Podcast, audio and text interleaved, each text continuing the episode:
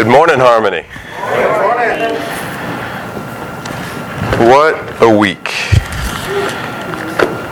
This is one of those weeks that um, kind of has the whole microcosm of emotions.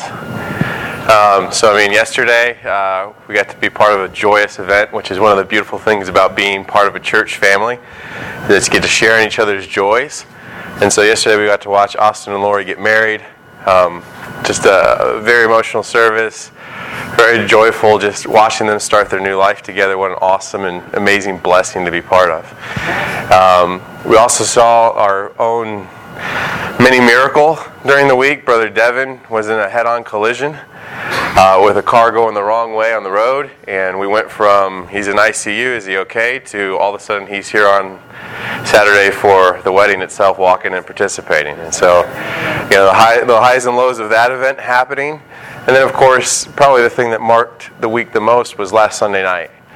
Um, don't know about you guys if you heard about it Monday morning. For me, I was up late Sunday, uh, flipped on the news and couldn't believe what we were seeing happening. Um, it's sad though, in our culture, it's almost become not as surprising anymore to watch these mass shootings happening. And of course, when they happen, all of us turn to all kinds of other things, right? It's about guns, it's about politics, it's about um, all kinds of different things. And really, what it is, it's about spirit. It's about broken people. And it's about broken people not finding a way to deal with that brokenness and to get right with their God. And, and because they're in so much pain, they look to inflict pain on others. And so I was watching that, and of course, besides being just so sad for those people, um, I was thinking about how it tied so much into what we've been talking about. The book of Habakkuk is about a man shouting at God, going, Do you see what's happening around me? Where are you, God? God, do you not see the pain? Do you not see the hurt? Do you not see the injustice? Do you not see the violence? Do you not see the ugliness that every single day is bearing its head to us and it feels like it's devouring us, God? Where are you? That's Habakkuk's cry.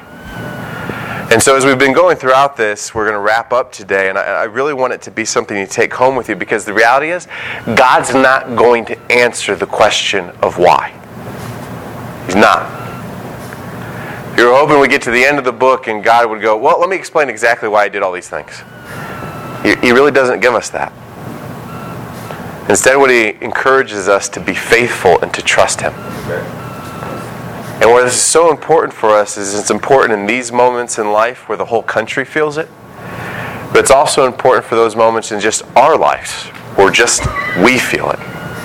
Because all of us along our journeys with God will hit these moments where life doesn't make sense. And it's there that faith matters.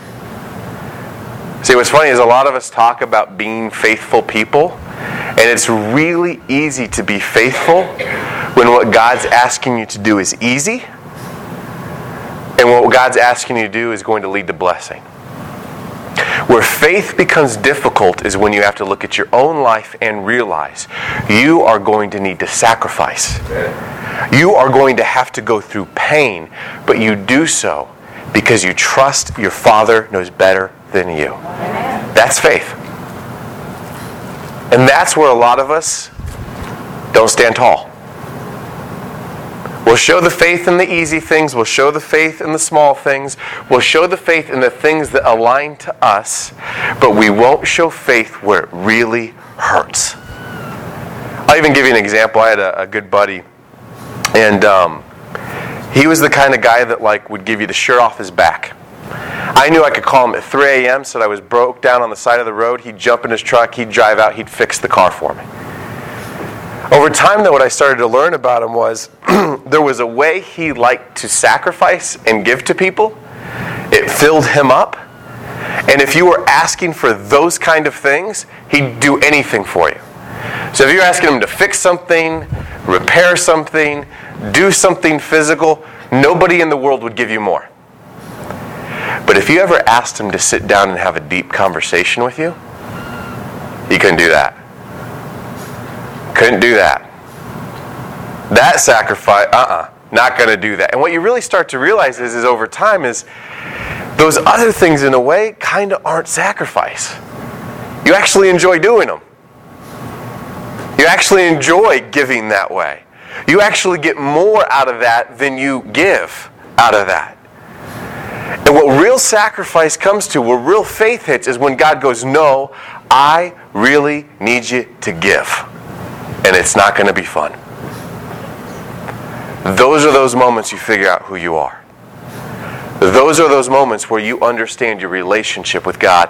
And that's where Habakkuk is. Now, before we jump into the last chapter, let's just kind of recap. There's two verses I've kept coming to throughout the series. I've called them the key to the series. The first is this Isaiah 55, 8 through 9. For my thoughts, this is God speaking, are not your thoughts. Neither are your ways my ways, declares the Lord. For as the heavens are higher than the earth, so are my ways higher than your ways, and my thoughts than your thoughts. God's point I'm God, you're not. I'm Lord, your servant. I do things, I act in ways, and I make things happen in a way you can't comprehend with your brain. Analogy I kept using is like you're trying to explain the toughest life decisions to your two year old. You just can't. They, they just don't get it. They are not capable of understanding all the things that you're playing at. It's that to the nth degree when it comes to God trying to explain to you and me what He's doing. We just don't get it. But this is the faith we have to have. This is why you fall on your knees in the first place and even go to a God, is you go, You're superior to me. I need you. I want you, and I know that you are here and I am here. And I told you the problem with a lot of Christians in this country is we don't actually believe this. We want God as our backup plan, we want God to bail us out. We want God as the 911 phone call. We want God as the genie in the bottle. God, here's my will. You make it happen. It's funny, I was even talking to my dad the other night, and we were talking about uh, politics and, and all kinds of things, and where America stands and its holiness. He was to say, it's funny, like, we don't even say, may God bless the country. May God bless the USA. We say, God bless USA. I know it's a simple little thing there, it's one little word, but it's a big deal. Are we saying and ordering God to doing something, or are we going, I hope He does? May it be in His will to do so. Brother James came to me last night because at the wedding, I, I said, uh, I said, I understand you guys want me to bless the food because people are waiting to eat. And he goes, Now remember, brother, you can't bless the food. Only God can. Okay? Let's, let's remember that. I can always count on James for those kind of things. but it's a key point. It's a key point in the relationship with God. And tied to that is understanding not only is God good, I'm not. Mark 2:17 and when Jesus heard it he said to them those who are well have no need of a physician but those who are sick I came not to call the righteous but I came for sinners. So besides you acknowledging that God is good you need to acknowledge you are not. And there's some of us, we don't want to do that part either. Well, oh yeah, God is awesome. I'm pretty good too, though. No, you're not. No, you're not. We are sinners. We are selfish. We are self consumed. We are driven by so much. It's funny, like, do you even just realize how our culture has swung? I, I want you guys to think back for a little bit and think about your grandmas and what they would have thought had back 40 years ago, you took a picture of yourself about to eat dinner. The whole selfie culture that we are part of. So, my dad is Hispanic, and I can tell you, my Mexican grandma, if he had try to take a picture of himself eating food, she'd be like, Boy, what are you doing? Do you think anybody cares about what you're going to eat? When did you become so self consumed and think you're so important that it matters where you are and what you're eating and how you look? Get over yourself.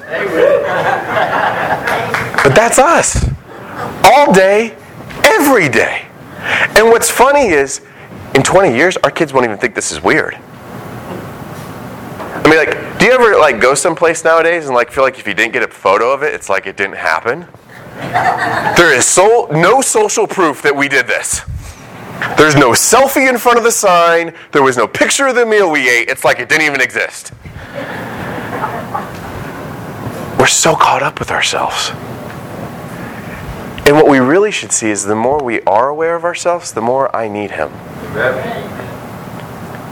I think that's the hard thing for us to understand. We don't even realize how sinful we are. Those two things are necessary to start the relationship with God, and they are necessary to keep it in proper perspective. So, as we've been going through Habakkuk, we've covered chapters 1 and 2. So, let's just kind of catch everybody up. We said the first thing be real with God.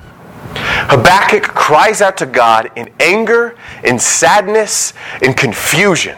And it's beautiful that he does that because it means he has a real relationship with God. He doesn't just go, Oh, everything's great. I love you, God. Life is the best. You're awesome. And then turn to his friends and go, I can't stand this place.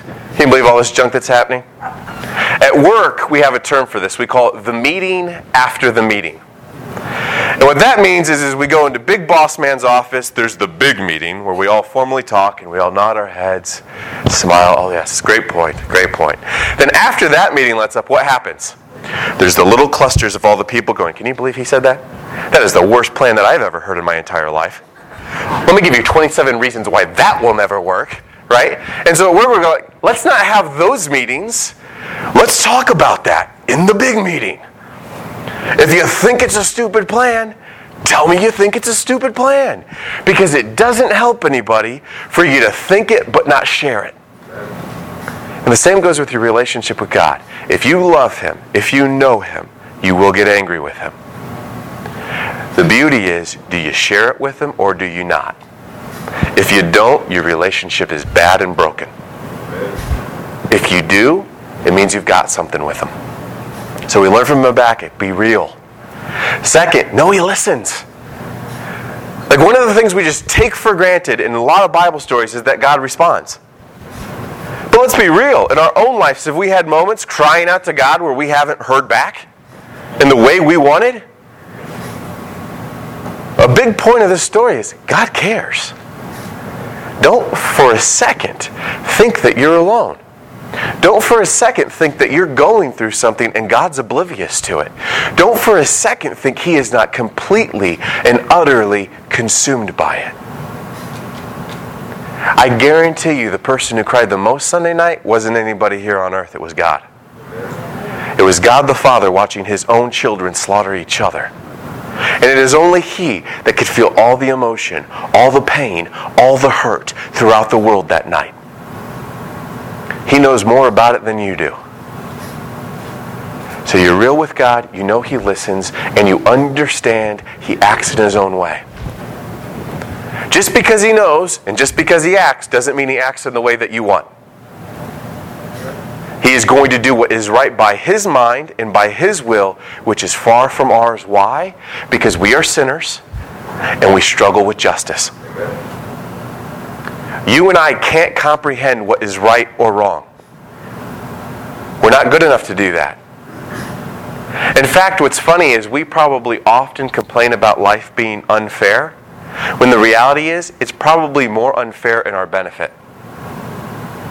I am so God, glad God does not give me what I deserve. But you know what's funny? Is more of my life is probably spent going, God, this is unfair. I deserve more. And he's probably like, Do you understand what I've given you? I sacrificed my son on a cross for you, and you're going to sit here and go, I didn't get my promotion. Life's not fair. God, why won't you do something for me? Do something for you? Are you for real right now? It's like, parents, do you ever have the moment where your kid comes to you and goes, I never get anything? And you want to be like, Do you see the house you're in? Do you know the food you eat? Do you see the clothes you're wearing? like, just gonna let that go. right? We're sinners and we struggle with justice. We also learned that, that justice shows itself in different ways. One, children will be disciplined in love. So when God brings punishment on Judah, he does it because he loves them. He does it because what he's hoping is that pain is going to put their hearts back into a place where they reach out for him. The purpose of those actions is not to punish them, it's to make them right with him again. And so, as children, what we often need to understand is when God is disciplining, if you and I are just praying for it to end, we're missing the entire point. Never pray for the storm to end. Pray that you learn what God is trying to teach you in the storm. And what's funny is often once you learn that, the storm subsides. Because God goes, the whole point was to teach you. The whole point was to shape you. And now that you've learned, now that you've matured, now that you've grown, I can pull back the discipline. But if the whole time you're just saying, please get over this, please let this end, he's going, you're not listening. You don't get it. On the flip side, pray to God you're one of his children. Because if you're not, enemies will experience the wrath of God's anger. In this book, he has talked about two people who will be experiencing pain. One is Judah, the Israelites, the people of God. The point of their pain is to bring them back to him so he can bless them more than they've ever imagined. The other is the Chaldeans. Them, their pain brings no blessing. The pain they will experience one day will be destruction for the fact that they've never acknowledged him, that they have murdered, that they've massacred, and that they have made violence their God. He will pay that back. And so my prayer in my life is like, please let me be a child. Because I want to know when I experience this pain, it's for a purpose, it's to prepare me, it's to line me up for blessing. Not that it's me getting the wrath of God because I have walked and stood against Him. And then the last thing we got to was through it all, keep the faith. Throughout all these things, keep the faith. And ultimately, that goes back to the key of the series. There is a God, it's not me, and his ways are far better than mine. He is the Lord, I am the servant. I do as he asks. That's it. And so we're going to finish up today in chapter 3 talking a little bit about why. A little bit about why and a little bit about what journeys like this are supposed to do to us. So if you have your Bibles, let's flip to Habakkuk let's go to chapter 3.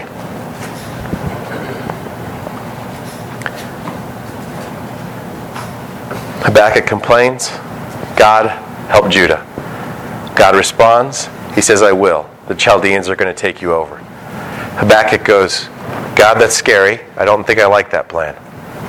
God goes, Yes, but your pain will be to discipline you. The Chaldeans will be to destruction. Habakkuk responds with this prayer O Lord, I have heard the report of you and your work. O Lord, do I fear you. In the midst of the years, revive it. In the year, midst of the years, make it known. In wrath, remember mercy. God came from Teman, and the Holy One from Mount Paran. His splendor covered the heavens, and the earth was full of his praise. His brightness was like the light rays flashed from his hand, and there he veiled his power. Before him went pestilence, and plague followed at his heels. He stood and measured the earth. He looked and shook the nations. Then the eternal mountains were scattered, and the everlasting hills sank low. His were the everlasting ways. I saw the tents of Cushan in affliction. The curtains of the land of Midian did tremble. Was your wrath against the rivers, O Lord? Was your anger against the rivers, or your indignation against the sea, when you rode on your horses on your chariot of salvation?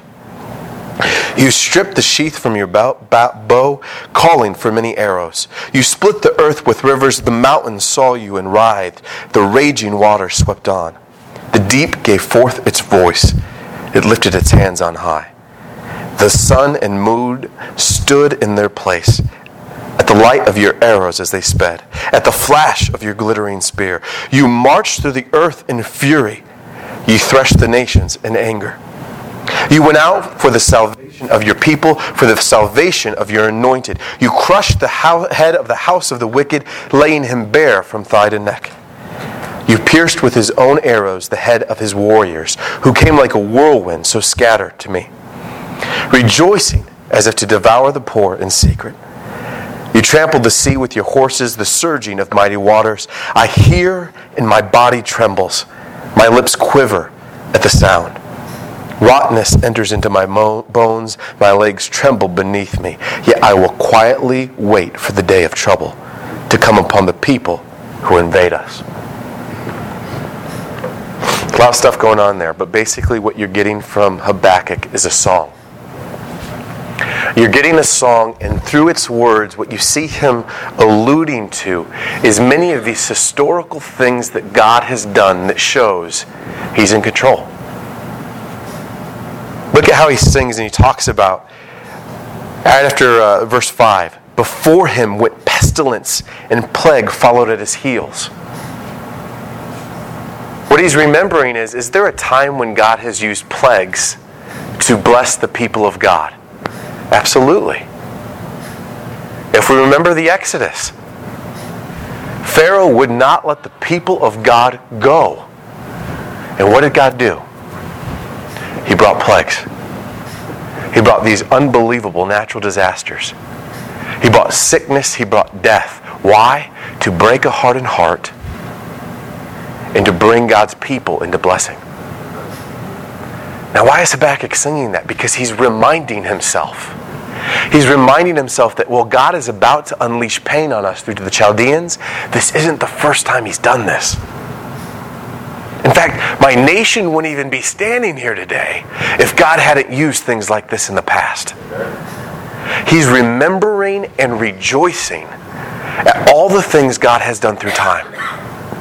And so as he sings about these things, he's singing about God creating earth, God breaking through the earth. He even talks about a little bit of the things that we see happen in, in Joshua. He says, The sun stood still. Do you remember that? You remember there's a battle in the book of Joshua? And God says, Before this day ends, your enemies will be completely vanquished. And during the midst of the battle, when Joshua feels like he doesn't have enough time, what does he do? He looks at the sun and says, God, stop it. And God does. The whole point of this song is to remember the awesomeness of God. And so what we see here is this song is about God is holy and he is awesome. Why am I going to keep the faith? I'm going to keep the faith because I will remember who my God is. You and I have a problem.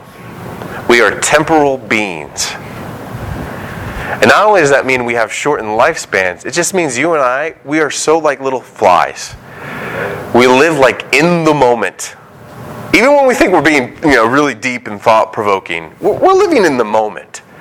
You and I rarely live for eternity. We are normally utterly consumed by today. Right, like think about it, right? You get in a, a wreck with your car. That day's ruined. Right?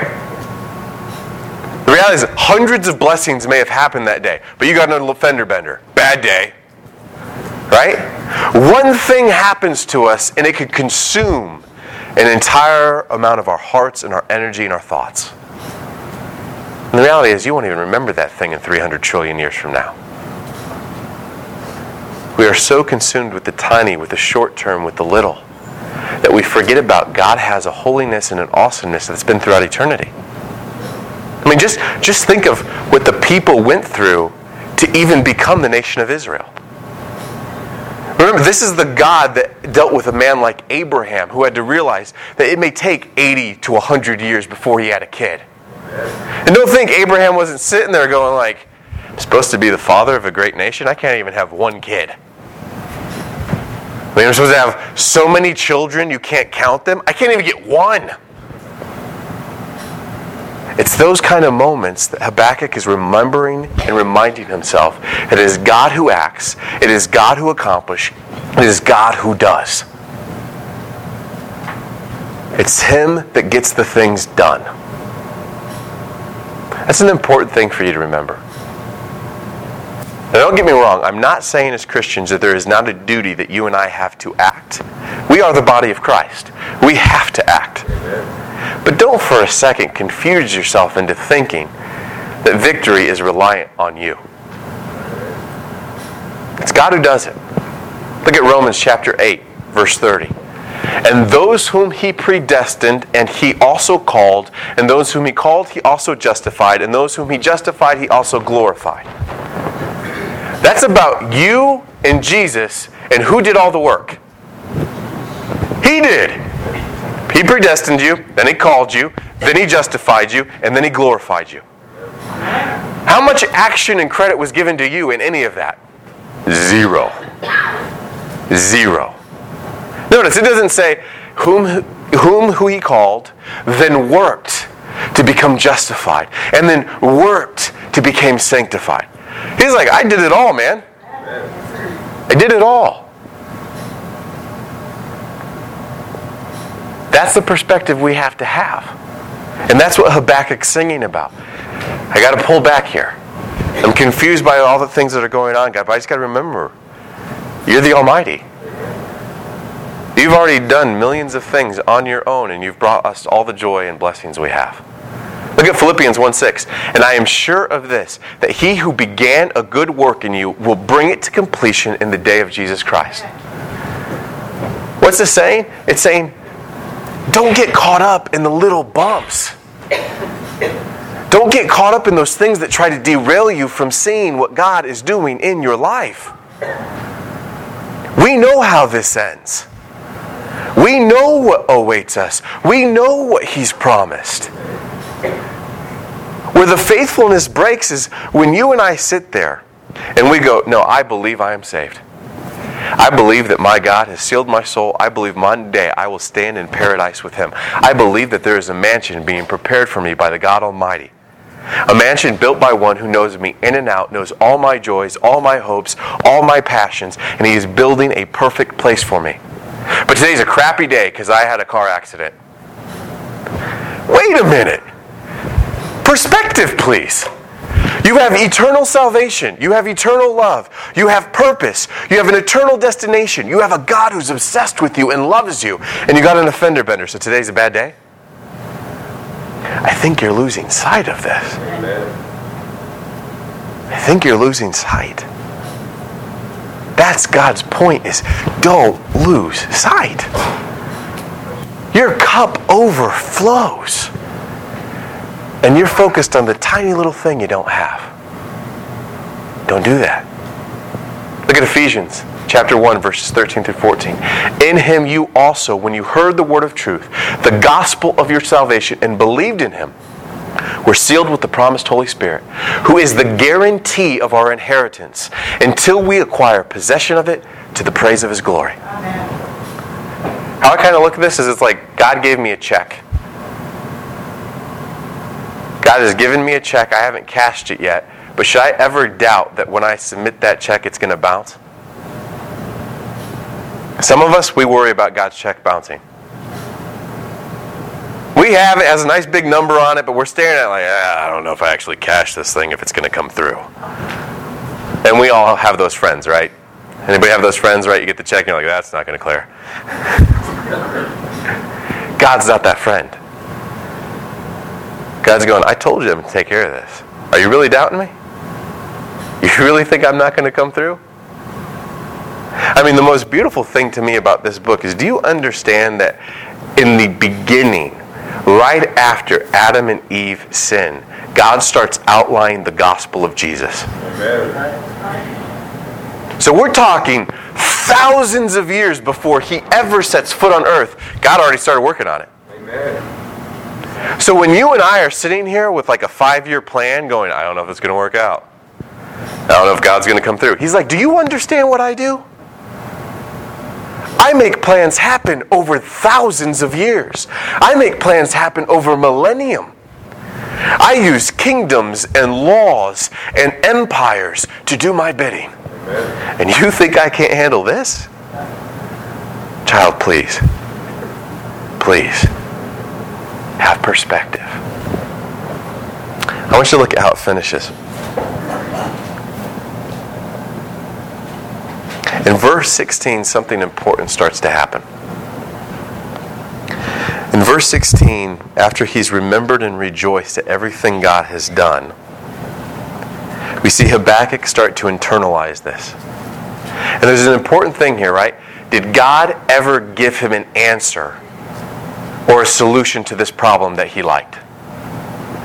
No. God, our nation's devastated. I know. To have you guys conquered. I don't like that. I know. Still to happen.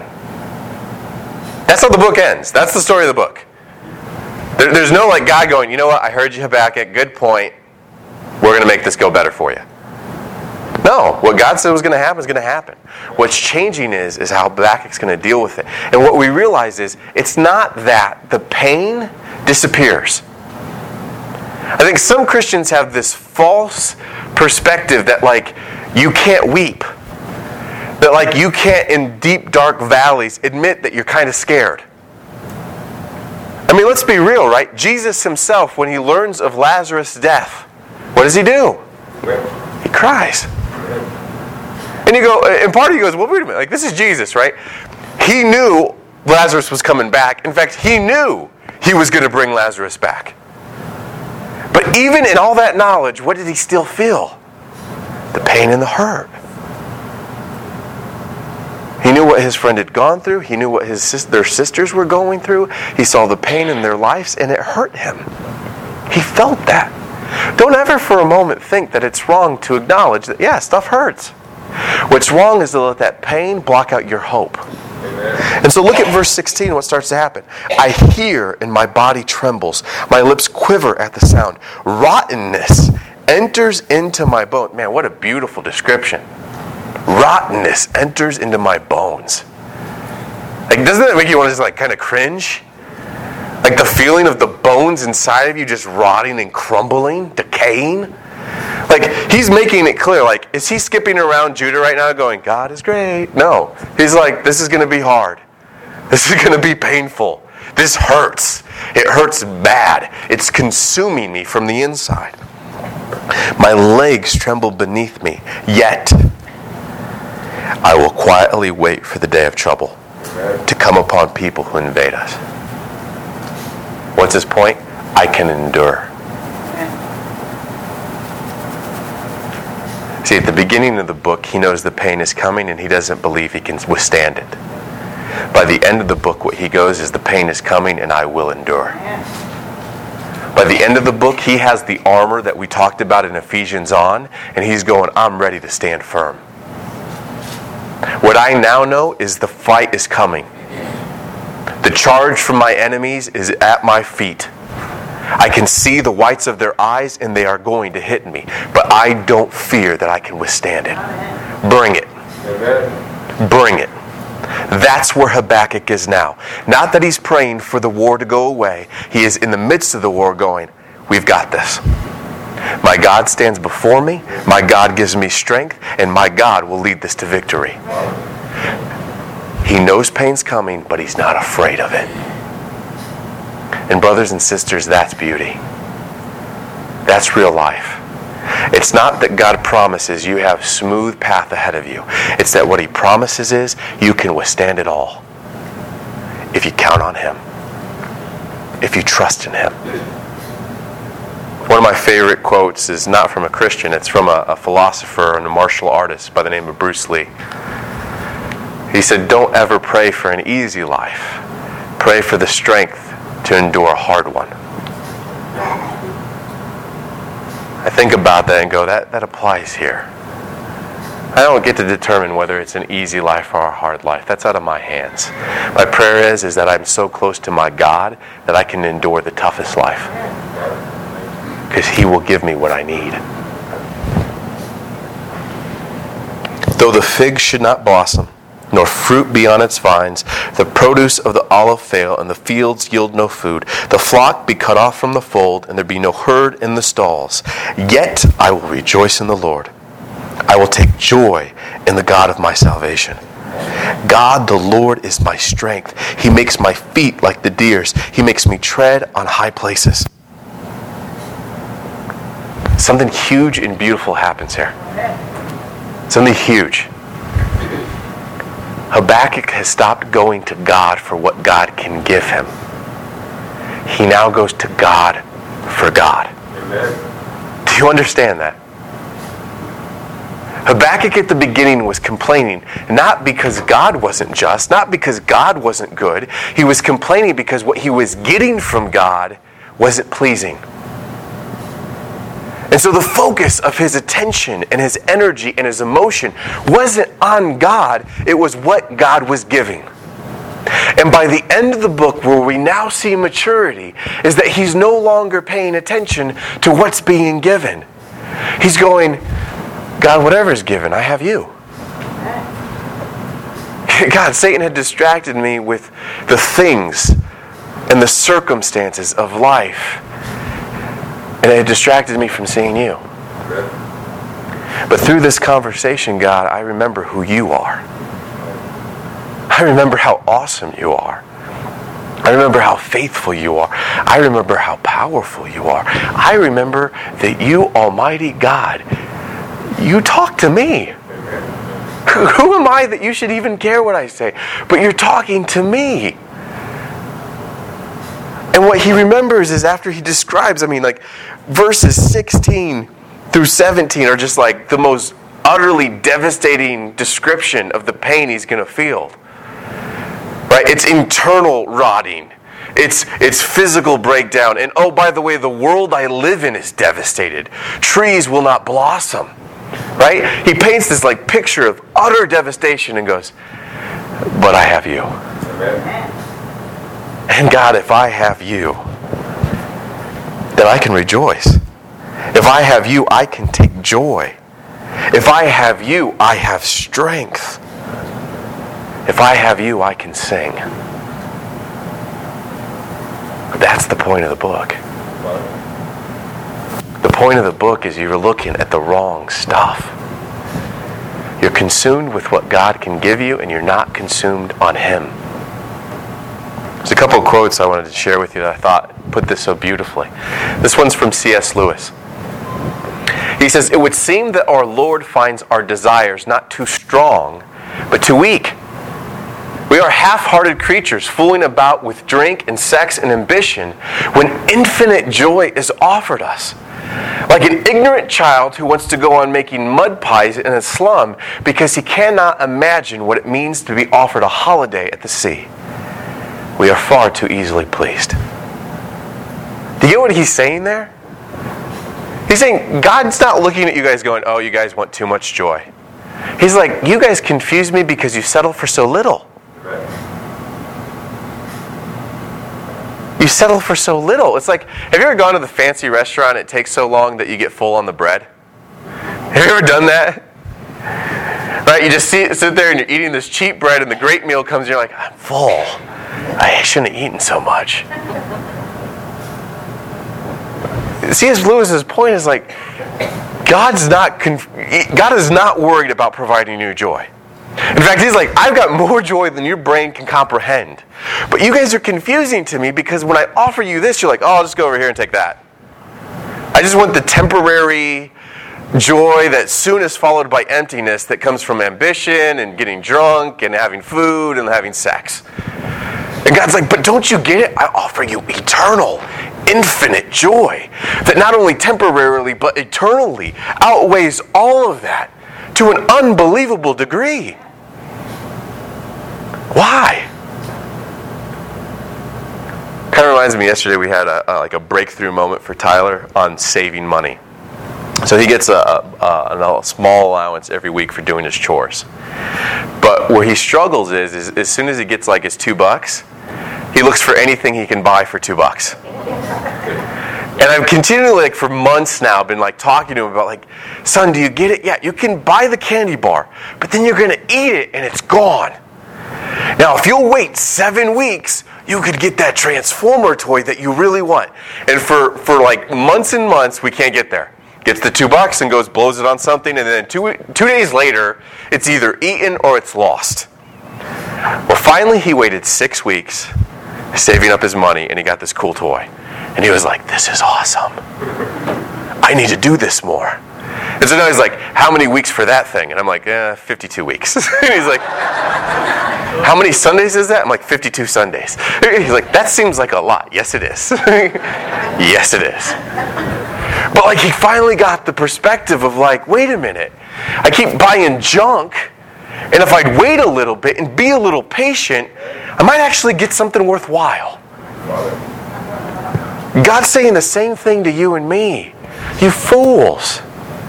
You chase stupid stuff all the time when infinite joy is awaiting you. Another quote I love is from A.W. Tozer. He says, I want the presence of God Himself, or I don't want anything at all to do with religion. I want all that God has, or I don't want any. Amen. What's he saying? He's saying there's a bunch of church people that aren't Christians.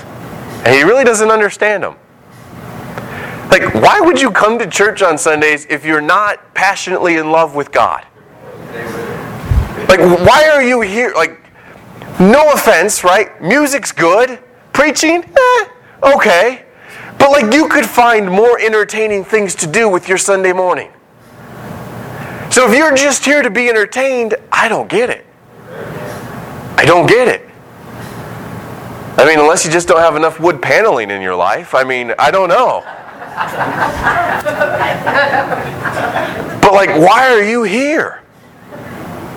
He's like, I don't want anything to do with religion if it's not about getting in touch with God. I don't want anything unless what it's doing is drawing me to Him.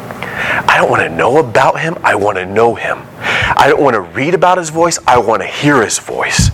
I don't want you to tell me about your journey, I want to follow in His footsteps. I want to be consumed with God.